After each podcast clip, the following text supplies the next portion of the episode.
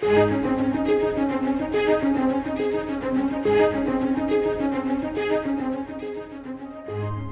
Old Testament book of Jonah is not the story of a great fish, it is the story of a great God.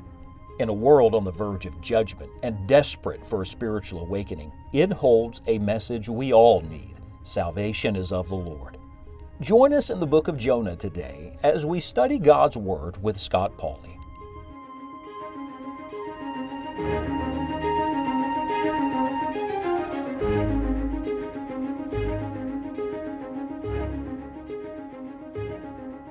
Today, we begin a brand new study on one of the most interesting books of the entire Bible and one of the most debated, I would say, even one of the most misunderstood books. It is the little book of Jonah in the Old Testament. Now, Jonah is referred to as one of the minor prophets. And let me hasten to tell you that these books are only minor in size, not in significance. Oh, these minor prophets are rich. They're they're full of truth and great truth that we need at this moment. And of course, the story of Jonah is a famous story. And uh, children grow up hearing about Jonah and the whale, and uh, even unbelievers reference Jonah and often mock the miracles found in the book of Jonah and say that certainly could not have happened. But of course, we believe that all Scripture is given by inspiration of God and is profitable, and that includes the book of Jonah. When you come to the book of Jonah, you discover a message that we all need to hear. In fact, here we are thousands of years removed from the setting of Jonah, and yet we're living in a world much like Jonah's world, a world living on the verge of judgment, on the brink of destruction, and in desperate need of a spiritual awakening. Wasn't that the world that Jonah was called to minister to? Wait a minute. That wasn't just the world he was called to minister to. Jonah needed a spiritual awakening. And friend, I want to say to you, it's not just our world that needs to wake up, God's people, those who profess to know the God of the Bible. It's time for us to wake up. And here's the great theme verse of the book of Jonah. The Bible says in Jonah chapter 2 and verse number 9, salvation is of the Lord. That, friends, is a message we all need to hear. Now, Jonah had to go all the way to the depths of the sea to discover it. Jonah had to go all the way down into the belly of a great fish uh, to come to this point. Jonah had to come to the end of himself, but isn't that true of us all? God is always working to bring us to the end of ourselves, to bring us to Himself.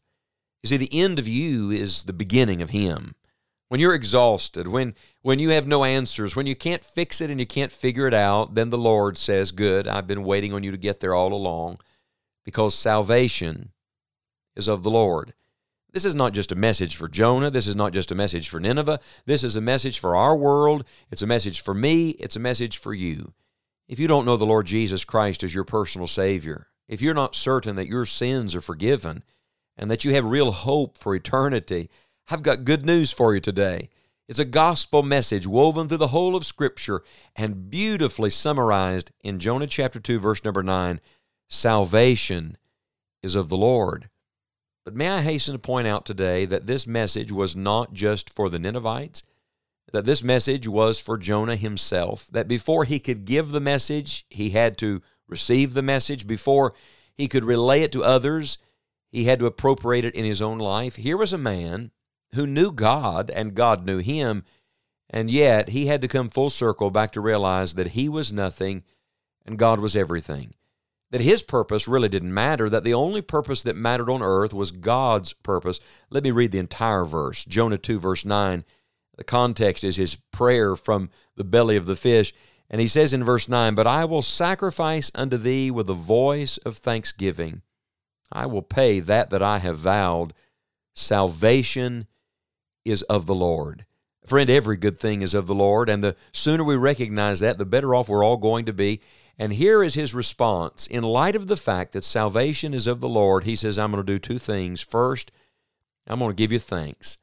I'm going to sacrifice with the voice of thanksgiving. Think of this. He's in the bottom of the sea, he's in the belly of a fish. He can bring no sacrifice to the temple, he can bring no physical sacrifice to God, but he brings the sacrifice of praise. Remember, we're to bring the sacrifice of praise to God continually. It is the one sacrifice God still desires from us. Read Hebrews chapter number 13. Uh, the sacrifice, the fruit of our lips, giving thanks unto his name. Uh, Jonah says, I can't do much, but I can praise God. Friend, if you are in the depths of it today and wondering, what can I do? Why don't you just pause where you are and begin giving God thanks and praise? Turn your prayer into praise. You say, I, I don't know what I have to be grateful for. Well, why don't you just stop and give God glory that salvation is of the Lord? I think it's interesting to note that Jonah was still in the sea, in the fish, when he began to praise. It was not after the fact, it was in the middle of it. And in fact, this was the breakthrough. And then, not only did he give thanks to God, but then he says, I will pay that that I have vowed. In other words, all right, Lord, I'll do what you tell me to do. Truly thankful hearts, truly grateful spirits are going to respond in obedience. You see, the greatest praise is obedience. It's not what we do with our lips, it's what we give with our life. And Jonah finally comes to the end of himself and says to the Lord, Lord, I believe it and I confess it. Salvation is of the Lord, and everything you want me to do, and everything I had promised you I was going to do, I'll do it now. It's a shame that we have to so often come to desperation to this moment, but it is there where God wonderfully meets us. Aren't you glad for the grace of God? that God could turn the heart of Jonah and then that God could turn the heart of an entire city, a nation, that God could bring a spiritual awakening to, to both the believers and to the unbelievers. Oh, yes, this is the message we all need. Salvation is of the Lord. So let me speak to both groups for just a moment. Perhaps you're listening today and you're not really a believer. You don't know God in a personal way. Oh, you may believe in God, generally speaking. You may believe He created the world or that He exists, but you don't have a personal relationship with Him. Uh, I want to say to you today, dear friend, the only salvation for your soul, both now and for all eternity, is of the Lord. You can't save yourself, and no one else can save you. It's not by works of righteousness which we've done, it's according to His mercy He saved us. It's nothing good that we have, rather, it is the righteousness of Jesus Christ. And if you're not a believer, I want to ask you would you pause right now? Would you confess to God that you're a sinner and that you cannot save yourself? Just agree with God. That's all you have to do. Just agree with God. Say exactly what God has already said. Lord, you're right. I'm wrong. I'm a sinner and you're the only Savior. Be merciful to me, a sinner. And friend, if you'll come to that moment today, the Lord will meet you there. You see, when you get like the psalmist did to wits' end, you throw your hands up in the air and you say, I quit, I've tried, and I can't do this. I think all of heaven applauds, and God says, Good, I've been waiting on you to get there for a long time. If you don't know the Lord as your Savior, look to Christ in simple repentance and faith today and be saved. Salvation is of the Lord.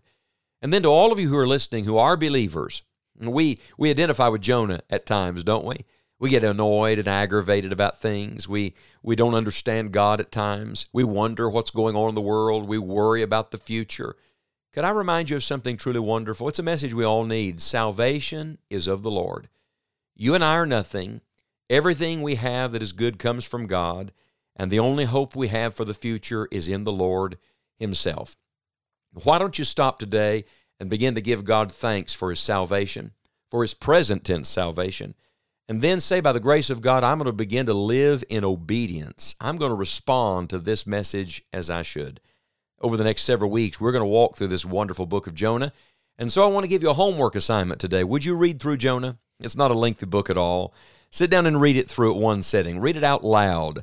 Reacquaint yourself with the story because very soon we're coming back to it. We're going to learn the message, I hope, more deeply that we all desperately need at this time salvation is of the Lord.